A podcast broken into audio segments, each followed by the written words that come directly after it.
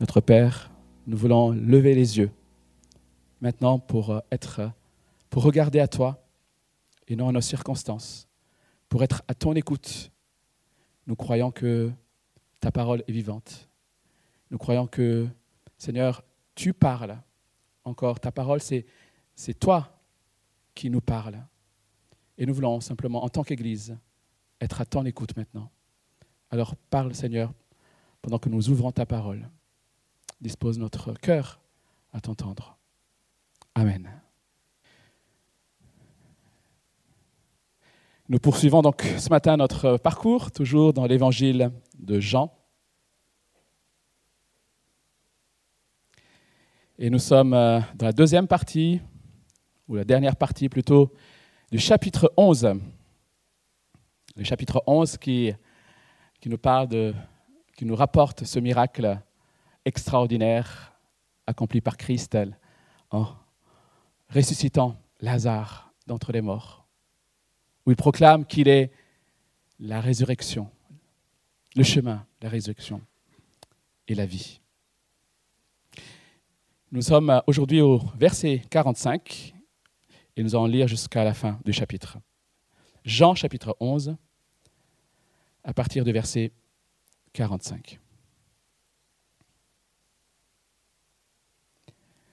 Beaucoup de Juifs qui étaient venus auprès de Marie et qui virent ce que Jésus avait fait crurent en lui. Mais quelques-uns d'entre eux allèrent trouver les pharisiens et leur racontèrent ce que Jésus avait fait. Alors les chefs des prêtres et les pharisiens rassemblèrent le Sanhédrin et dirent Qu'allons-nous faire?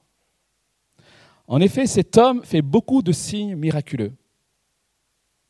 Si nous le laissons faire, tous croiront en lui et les Romains viendront détruire et notre ville et notre nation. L'un d'eux, Caïphe, qui était grand prêtre cette année-là, leur dit Vous n'y comprenez rien. Vous ne réfléchissez pas qu'il est dans notre intérêt qu'un seul homme meure pour le peuple et que la nation tout entière ne disparaisse pas Or, il ne dit pas cela de lui-même. Mais comme il était grand prêtre cette année-là, il prophétisa que Jésus devait mourir pour la nation. Et ce n'était pas pour la nation seulement. C'était aussi afin de réunir en un seul corps les enfants de Dieu dispersés. Dès ce jour, ils tinrent conseil pour le faire mourir. C'est pourquoi Jésus ne se montra plus ouvertement parmi les Juifs, mais il se retira dans la région voisine du désert, dans une ville appelée Éphraïm, où il resta avec ses disciples. La Pâque des Juifs était proche et beaucoup de gens montèrent de la campagne à Jérusalem avant la Pâque pour se purifier. Ils cherchaient Jésus et se disaient les uns aux autres dans le temple, Qu'en pensez-vous? Ne viendra-t-il pas à la fête? Or, les Juifs, les chefs des prêtres et les pharisiens avaient donné l'ordre que si quelqu'un savait où était Jésus, il le dénonce afin qu'on l'arrête. Là s'arrête notre lecture ce matin. Est-ce que vous avez déjà entendu parler de ce qu'on appelle les courants d'affranchissement? Ah, Désolé pour la traduction. Hein. J'explique. Alors, les courants d'affranchissement, c'est un phénomène marin qui se produit euh, sur les plages. Et on en voit notamment particulièrement sur les plages euh, de la côte sud-ouest. Euh, ça se passe notamment lorsque, lors de certaines grandes marées, après que la, vague en fait, sur le sable, il y a la mer qui reflue, qui revient, et ça fait un courant assez fort, mais un courant vers le large. Et notamment, ça se passe, euh, euh, je ne sais pas si vous avez entendu aussi parler des baïnes, c'est toujours dans le sud-ouest. Donc, euh, a ces bassins, vous savez, qui, semblent, on va dire, paisibles, vous, vous nagez tranquillement, parce que ça ne se passe pas toujours lorsque les courants sont, sont agités. Hein. Vous nagez tranquillement et vous arrivez dans un couloir, et là, vous vous sentez partir vers le large. Ça nous est arrivé, moi, une fois, lorsqu'on était dans les Landes, on s'amusait et tout. Et puis on s'est déplacé, on s'est déplacé, et d'un coup, en fait, on est emporté vers le large. Et là, le réflexe naturel qu'on a, c'est quoi? C'est de nager vers la plage. Et c'est surtout ce qu'il ne faut pas faire. En fait, il y a énormément d'accidents, c'est pour ça que c'est un phénomène dont on parle, parce que les gens, justement, ont le réflexe d'essayer de nager pour rejoindre la plage, mais à contre-courant, un courant très fort, et donc impossible. Qu'est-ce qui se passe? Ben, On se fatigue et on se noie. Comment sortir finalement de ce, courant? Ben, En sortant simplement de couloir, en changeant de couloir. Donc en allant parallèle à la plage, en se, en se laissant légèrement emporter, et tout en allant dans le sens parallèle de la plage, là où il n'y a pas ce courant, simplement, et de revenir sur la plage. Alors pourquoi j'en parle? Parce que dans ce texte de ce matin, nous avons un courant autrement plus dangereux que le courant d'affranchissement. C'est le courant d'incrédulité. Nous voyons dans ce texte à quel point l'incrédulité de l'homme, finalement, conduit à l'endurcissement jusqu'au meurtre. Je dirais c'est la trajectoire normale de l'être humain, du cœur de l'être humain, à moins que Dieu n'intervienne. Deux trajectoires, la trajectoire de la foi où Dieu intervient et la trajectoire de l'être humain qui veut s'en sortir par ses propres forces. C'est ce que nous allons voir. Et nous allons voir comment Dieu, au milieu de tout ça, accomplit parfaitement son plan. Nous trouvons dans ce texte que suite au miracle de Jésus, beaucoup, au verset 19, ont cru en lui. Il y a eu pas mal de monde à, ce, à cet enterrement, on va dire, des gens qui étaient de Béthanie, mais aussi des gens qui étaient de Jérusalem, puisque Béthanie se trouvait, on l'a vu, à 3 km environ de Jérusalem. Et la famille de Marthe, Marie et Lazare était probablement une famille connue, importante. Et lorsque Hazar est décédé, tout plein de monde, finalement, de Béthanie et de Jérusalem, vont accourir pour consoler les sœurs Marthe et Marie. Et le texte nous dit que beaucoup, parce qu'ils ont vu le miracle se produire, et quel miracle? Un miracle qui montre d'une manière évidente que Christ n'est pas un homme comme les autres. Et parce qu'ils sont, on va dire, convaincus leurs cœurs vont s'ouvrir à cette réalité de la divinité de Christ. Ils ont cru parce qu'ils ont vu la gloire de Dieu.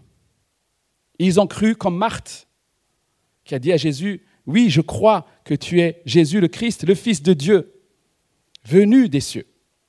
C'est à ça qu'ils ont cru. Mais Jean nous dit aussi que cette foi cette foi, j'espère que vous avez manifesté cette foi, cette foi qui nous a passé, qui nous a fait passer de la mort à la vie, cette foi qui nous a donné la vie éternelle, qui nous a réconciliés avec Dieu, cette foi initiale en quelque sorte, doit être sans cesse réaffirmée, sans cesse rappelée à nos propres cœurs. Et c'est ce que tout au long de ces chapitres, Jésus fait à ses disciples. Nous avons vu au chapitre 1, vous n'êtes pas, obligé d'ouvrir vos Bibles, au chapitre 2, pardon, après que Jésus a transformé l'eau en vin, verset 11, Jean écrit Tel fut à Cana en Galilée le premier des signes miraculeux que fit Jésus. Il manifesta sa gloire. Dès le premier signe, Jésus a déjà manifesté sa gloire. Et qu'est-ce qui se passe? Et ses disciples crurent en lui. On peut dire c'est réglé. Ça y est, les disciples ont manifesté leur foi. Et pourtant, au chapitre 6, Pierre affirme à nouveau, nous croyons et nous savons que tu es le Messie, le Fils du Dieu vivant. Il affirme à nouveau cette foi. Au chapitre 11, que nous avons vu il n'y a pas longtemps, verset 15, Jésus dit, à cause de vous, afin que vous croyiez, je me réjouis de ce que je n'étais pas là. Afin que vous croyiez, dit Jésus à ses disciples. Et pourtant, ils ont déjà dit au chapitre 6 qu'ils croient. Et dès le chapitre 2, Jean dit qu'ils ont cru. Et Jésus continue à dire, je fais cela afin que vous croyiez. Au verset 27 de ce chapitre, toujours, Marc confesse clairement sa foi en Christ. Oui, Seigneur, je crois que tu es le Messie, le Fils de Dieu. Et pourtant, au verset 40, Jésus rappelle à Marthe, tu te souviens de en quoi tu as cru? En quelque sorte, je paraphrase. Chers amis, il y a ici une leçon que nous devons retenir et appliquer. Le jour où vous êtes repenti de vos péchés, où vous avez mis votre confiance en Christ en tant que Sauveur et Seigneur, vous avez commencé une relation avec lui. J'espère que chacun ici a expérimenté cela. Vous êtes passé de la mort spirituelle à la vie spirituelle. Vous étiez étranger, séparé de Dieu, et vous êtes réconcilié, vous êtes devenu enfant de Dieu. Mais la foi ne s'arrête pas à cette croyance initiale. Nous rencontrons quotidiennement des circonstances dans notre vie où notre foi est éprouvée. Je pense que je ne raconte rien d'extraordinaire ici. Nous avons tous expérimenté ça. Chaque jour, quotidiennement, notre foi est éprouvée. Et à chaque fois, elle doit être réaffirmée. Et là, je ne parle pas de la foi pour le salut mais de la foi comme une relation, une dépendance à Christ. Cette foi doit être entretenue, cette foi doit grandir pour que nous soyons affermis dans notre espérance et dans notre dépendance à Christ. Chers amis, chaque jour, quand nous nous levons, nous devons à nouveau nous dire à nous-mêmes, oui, Seigneur, ce matin, je veux, je décide de croire en toi. Je veux croire en toi. Donne-moi la force de le faire. Si nous ne ressentons pas ce besoin d'affirmer à nouveau notre foi, c'est peut-être parce que ça fait quelque temps que nous ne vivons plus, par la foi. Ce miracle montre que Jésus est le Messie, promis dans l'Ancien Testament. Il montre qu'aucun homme que Jésus peut faire ce qu'aucun homme n'est capable de faire. Les spécialistes religieux, les chefs religieux, tous ces gens qui étaient là, tout ce dont ils étaient capables, c'était de venir consoler Marthe et Marie, mais surtout pas de ressusciter Lazare. Nous sommes souvent face à, à ce genre d'impuissance, devant les souffrances. Nous ne pouvons rien dire. Nous sommes désemparés.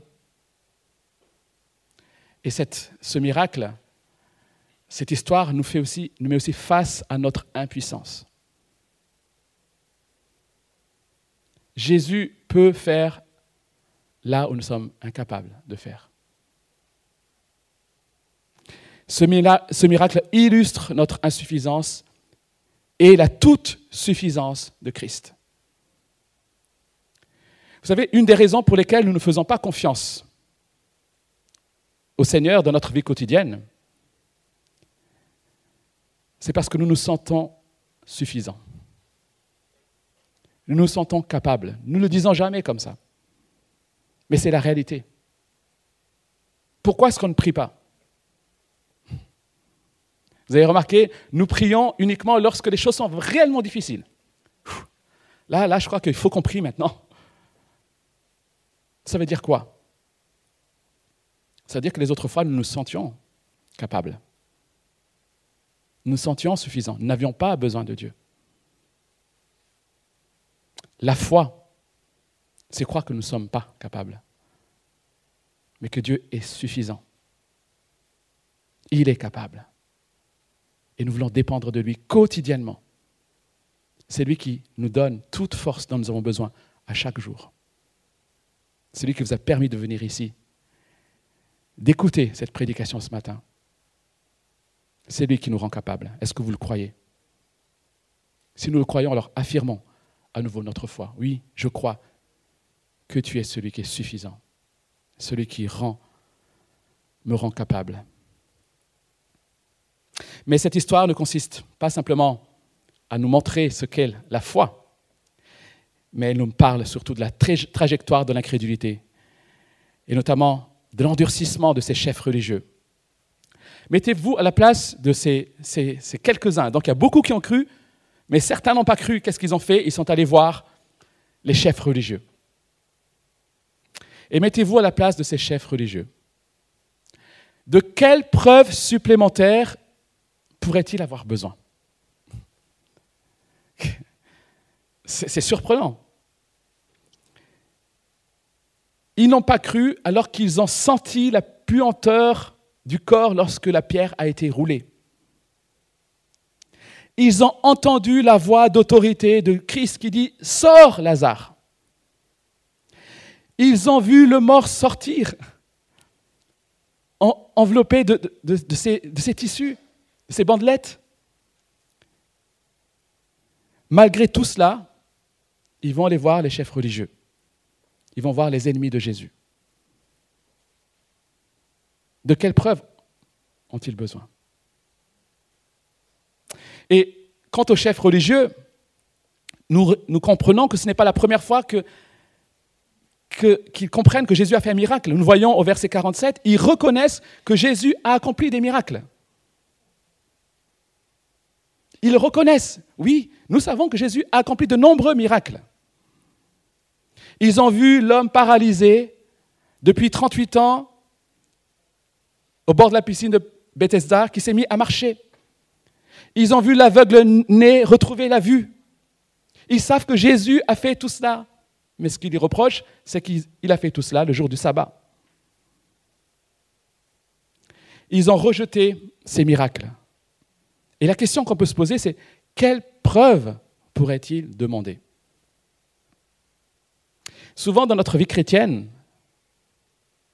lorsque nous témoignons de Christ, nous essayons, vous savez, de préparer les arguments, les preuves pour prouver l'existence de Dieu, etc., etc. Mais parfois, chers amis, nous pouvons nous trouver face à l'incrédulité. Et l'incrédulité, telle que la Bible l'a décrit, n'a rien à voir avec une insuffisance de preuves. L'incrédulité du cœur ne se résout pas, ne trouve pas sa solution dans l'abondance de preuves. La preuve. Malgré toute l'abondance de preuves, ils n'ont pas cru. Et c'est encore vrai aujourd'hui. Nous avons le recul nécessaire pour savoir que Jésus a accompli des centaines de prophéties de l'Ancien Testament, des prophéties qui ont été dites 200, 300 ans avant lui. Nous avons des preuves historiques, c'est un, fait historique que Jésus a existé. Nous pouvons, par un raisonnement logique, comprendre que Jésus est ressuscité, notamment en voyant le cœur, la vie de ses disciples transformés jusqu'à aller mourir pour affirmer que Jésus-Christ est ressuscité. Et ça, nous l'avons vu à Pâques, ces arguments-là. Et malgré tous ces arguments, certains ne veulent pas croire. En tant que chrétiens, aujourd'hui, il y a parfois certaines décisions que nous prenons. La Bible a beau dire, ce n'est pas juste mais nous réclamons, montre-moi que ce n'est pas juste. Montre-moi que ce n'est pas juste. Mais parfois, derrière ces recherches, ces prétextes, se trouve l'endurcissement du cœur. Nous ne voulons pas croire. À tout prix. Alors pourquoi ne voulait-il pas croire? Nous le voyons au verset 48. Le Sanhédrin est convoqué. Alors juste pour information, le Sanhédrin, c'était une assemblée donc de responsables religieux juifs à qui les Romains ont délégué le pouvoir de juger des affaires proprement juives, donc notamment des affaires religieuses. Les Romains se disaient, nous on n'y connaît rien, vous gérez ça vous-même. Voilà pourquoi le Sanhédrin a été convoqué ce jour-là.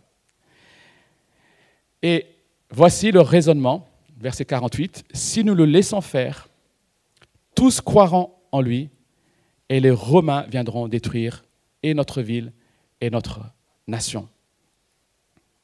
Comment comprendre ce raisonnement? En fait, ce qu'ils se disent, c'est que si tout le monde commence à croire en Jésus, or, il y avait cette rumeur que le Messie attendu était le roi des Juifs.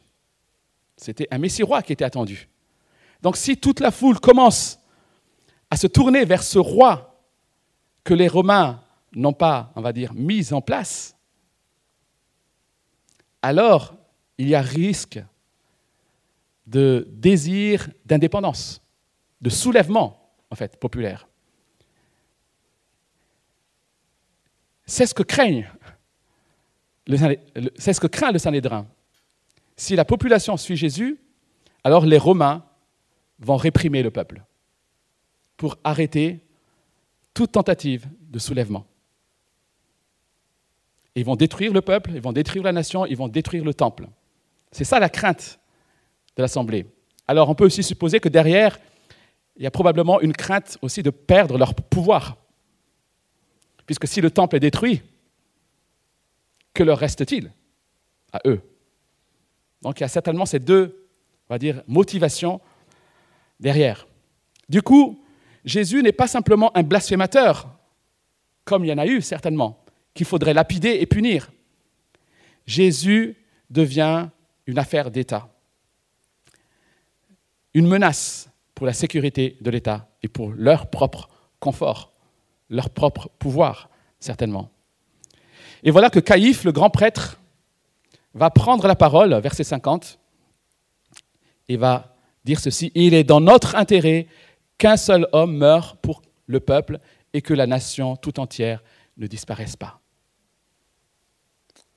Caïphe, un politicien intelligent, il se dit, on prend le risque d'être tous euh, détruits par les Romains. La solution serait finalement d'anticiper cela en mettant Jésus hors d'état de nuire, donc en le tuant, pour être épargné de la répression romaine. Logique, malin. Et Jean, l'auteur de l'Évangile, va souligner ici toute l'ironie de cette parole de Caïphe. Parce qu'en prononçant cette parole, Jean précise, Caïphe, le grand prêtre, a prophétisé sur la mort de Jésus. Au fait, Jean est en train de dire ici une doctrine concernant Jésus. Il est en train sans le savoir, de décrire le mécanisme du salut accompli par Jésus-Christ, la substitution. Ce qu'il veut, Caïphe, c'est que Jésus se substitue au peuple, en quelque sorte, à la nation, que Jésus soit tué à la place de la nation. Ainsi, Jésus mis à mort, la nation sera sauvée. Et au fait, c'est ce qui va se passer. Jésus va se substituer effectivement à la nation. Non pour épargner la nation de la colère des Romains, mais pour épargner la nation de la colère de Dieu, de la condamnation. Et Jean précise, ce n'est pas seulement pour la nation que Jésus va mourir, mais pour tous les enfants de Dieu qui sont dispersés. Et Jean a en vue ici tous ceux qui, en ce moment-là, n'ont pas encore cru, mais qui, pour Dieu, sont déjà à lui. Parce qu'il connaît par avance qui sont ceux qui lui appartiennent. Et Jean précise que la mort de Jésus va être utile pour rassembler tous les enfants de Dieu, dont nous faisons partie, chers amis, si nous avons mis notre confiance en Dieu. Il s'agit ici de l'Église. Dans toutes les questions ici, c'est de l'Église. Christ est mort pour l'Église. Christ est mort pour que le peuple de Dieu puisse être sauvé et racheté. Et l'ironie de l'histoire, encore une fois, c'est que Jésus va mourir, mais la nation juive ne sera pas sauvée.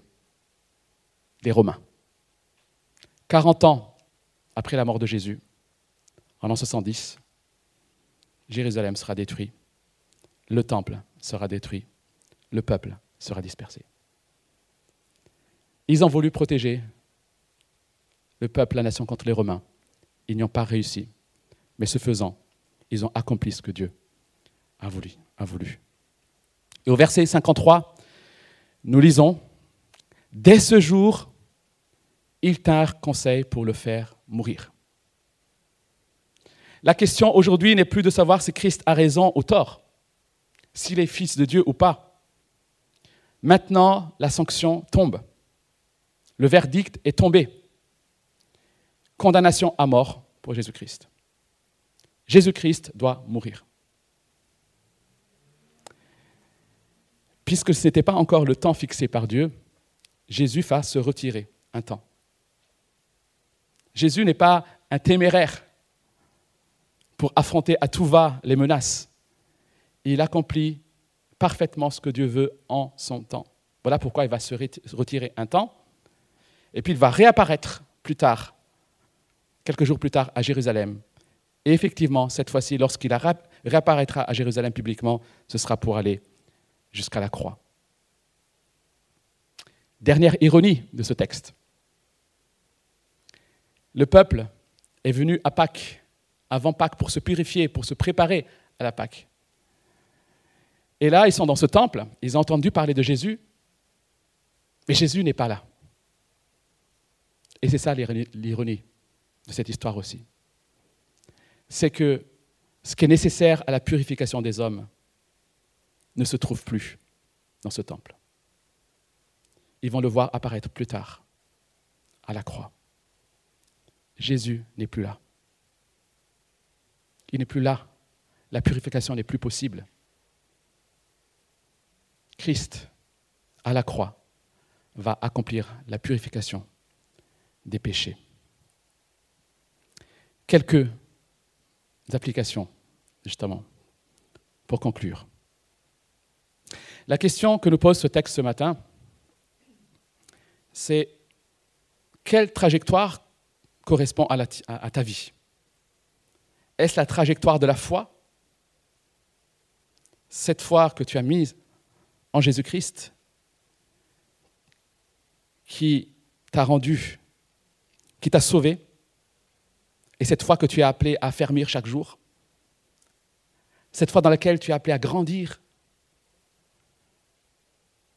pour dépendre davantage de lui, si c'est le cas, alors demande à Dieu de continuer à se révéler en toi, comme il l'a fait à ses disciples.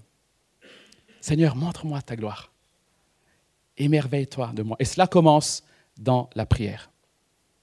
Nous l'avons dit, la prière est la preuve de notre dépendance à Christ. Ce texte nous demande donc, nous pose cette question, où en est ta vie de prière? Où en est ta vie de prière?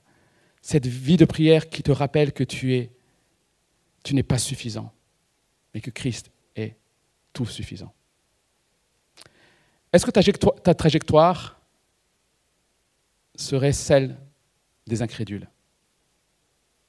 Je ne l'espère pas. Mais attention, nous avons vu que cette, trajectoire conduit à l'endurcissement. Et cet endurcissement pour les chefs religieux a conduit jusqu'au meurtre. En fait, c'est la trajectoire normale du péché, chers amis. Nous avons vu dans la Genèse, pour ceux qui connaissent leur Bible, après que l'homme a voulu se soustraire de l'autorité divine, il a pris la place de Dieu et cela a conduit jusqu'au premier meurtre de l'histoire. Caïn qui a tué son frère Abel. Pourquoi est-ce que Caïn a tué son frère Abel? Parce que Caïn n'a pas accepté que Dieu lui dise que le sacrifice d'Abel était acceptable et pas le sien. Caïn n'a pas accepté l'autorité de Dieu sur sa vie. Et c'est le problème de l'homme, chers amis. Le problème de l'homme, j'ai dit dans la prière, c'est que l'homme est devenu Dieu à la place de Dieu. Et parce que l'homme est devenu Dieu à la place de Dieu, alors lorsque le véritable Dieu vient lui dire, c'est moi qui suis Dieu, cette affirmation, cette vérité est une menace contre lui.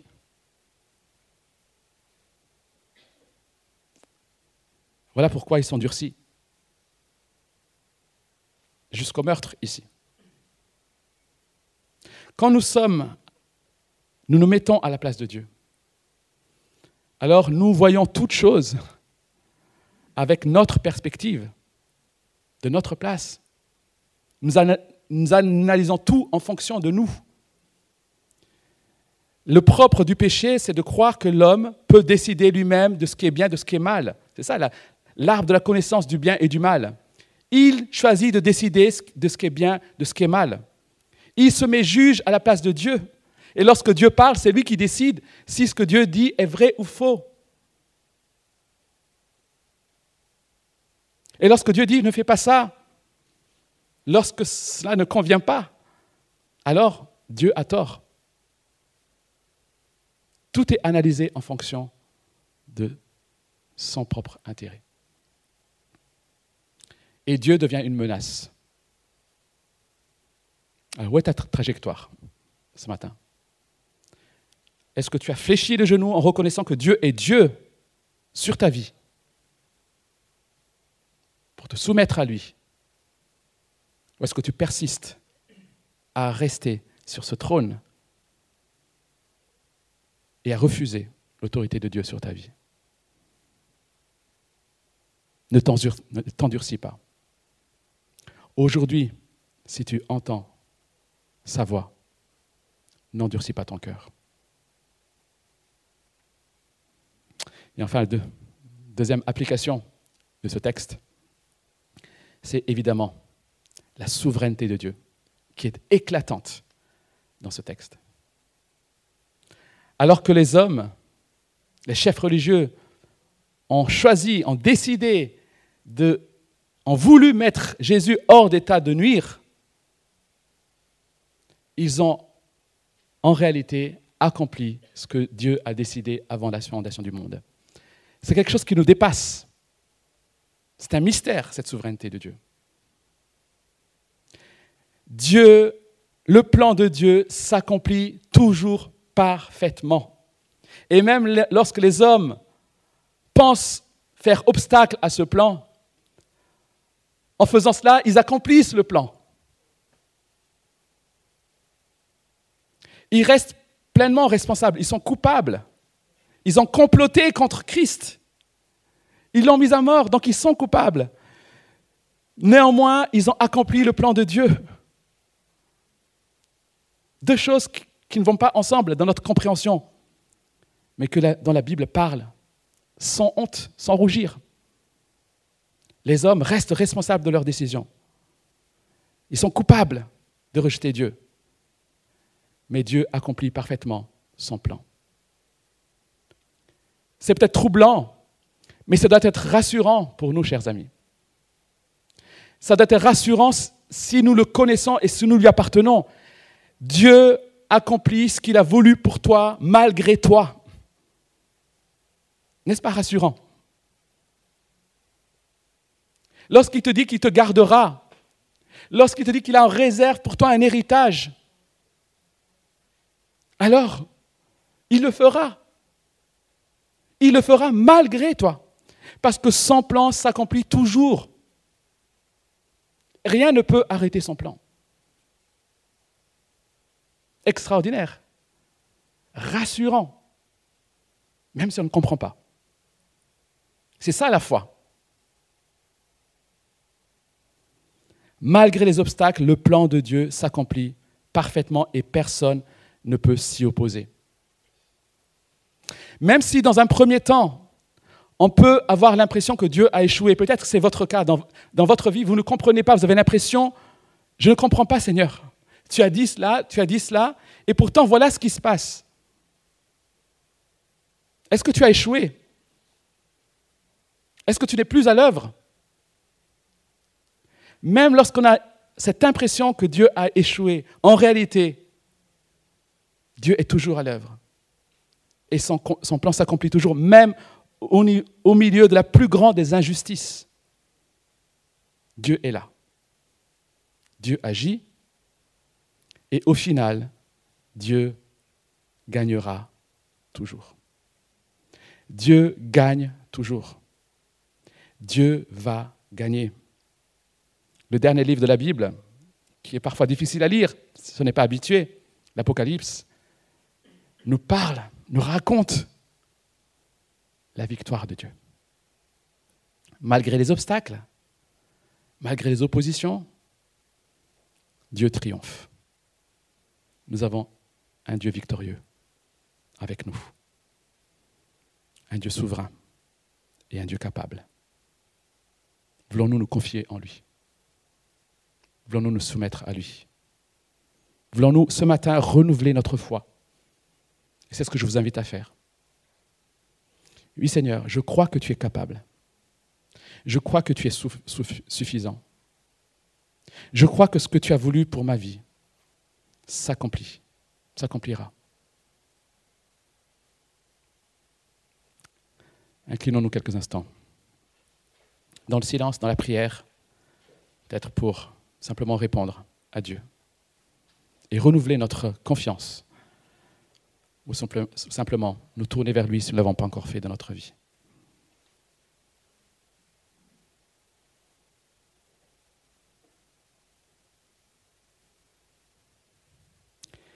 Seigneur, merci parce que dans ta grâce, tu es intervenu pour euh, briser notre incrédulité. Nous étions comme euh, ces nageurs, Seigneur, qui essayent euh, de chercher, d'avoir leur réponse, d'être satisfaits en te mettant hors de l'équation. Nous courions à notre perte mais dans ta grâce, tu es intervenu. Tu as ouvert nos yeux. Tu as ouvert notre cœur. Et tu nous as permis de croire que tu es Dieu. Tu nous as permis de nous détourner de nos péchés, de nos idoles, pour te suivre. Aujourd'hui, Seigneur, ensemble, nous voulons à nouveau réaffirmer notre foi en toi. Oui, nous déclarons, nous croyons que Jésus-Christ est le Fils de Dieu, envoyé du ciel, mort à notre place, ressuscité, qu'il règne aujourd'hui. Nous voulons affirmer et croire que le plan de Dieu s'accomplit parfaitement et que rien ne peut faire obstacle à ce plan. Nous croyons et nous renouvelons notre foi dans les nouveaux cieux et la nouvelle terre, la nouvelle terre que Dieu prépare pour nous. Et nous attendons ce jour où nous recevrons un corps glorifié. Au son de la trompette, nous serons rendus parfaits. Nous n'aurons plus de péché, plus de chagrin, plus de maladie. Nous croyons, Seigneur, en cela. Nous croyons en toi. Seigneur, nous te prions pour que tu nous utilises encore aujourd'hui pour permettre à ceux qui sont autour de nous aussi d'ouvrir les yeux sur la réalité de ton existence. Seigneur, nous croyons qu'il y a encore un peuple nombreux ici à Rennes qui a besoin d'entendre ce beau message de l'Évangile. Alors nous te prions pour cette semaine pour que nous soyons, nous réalisons que nous sommes tes envoyés, pour que nous puissions aimer comme tu aimes, mais pour que nous puissions aussi, Seigneur, laisser briller ta lumière en nous et proclamer autour de nous qui tu es. Seigneur, merci parce qu'aujourd'hui est encore un jour de grâce. Et je te prie, Seigneur, pour que qu'aucun ne reparte d'ici sans avoir réaffirmé, renouvelé sa foi. Seigneur, merci parce que tu ne cesses de nous attirer à toi et de nous émerveiller de toi. Tu es bon, notre Dieu. À toi soit toute la gloire. Amen.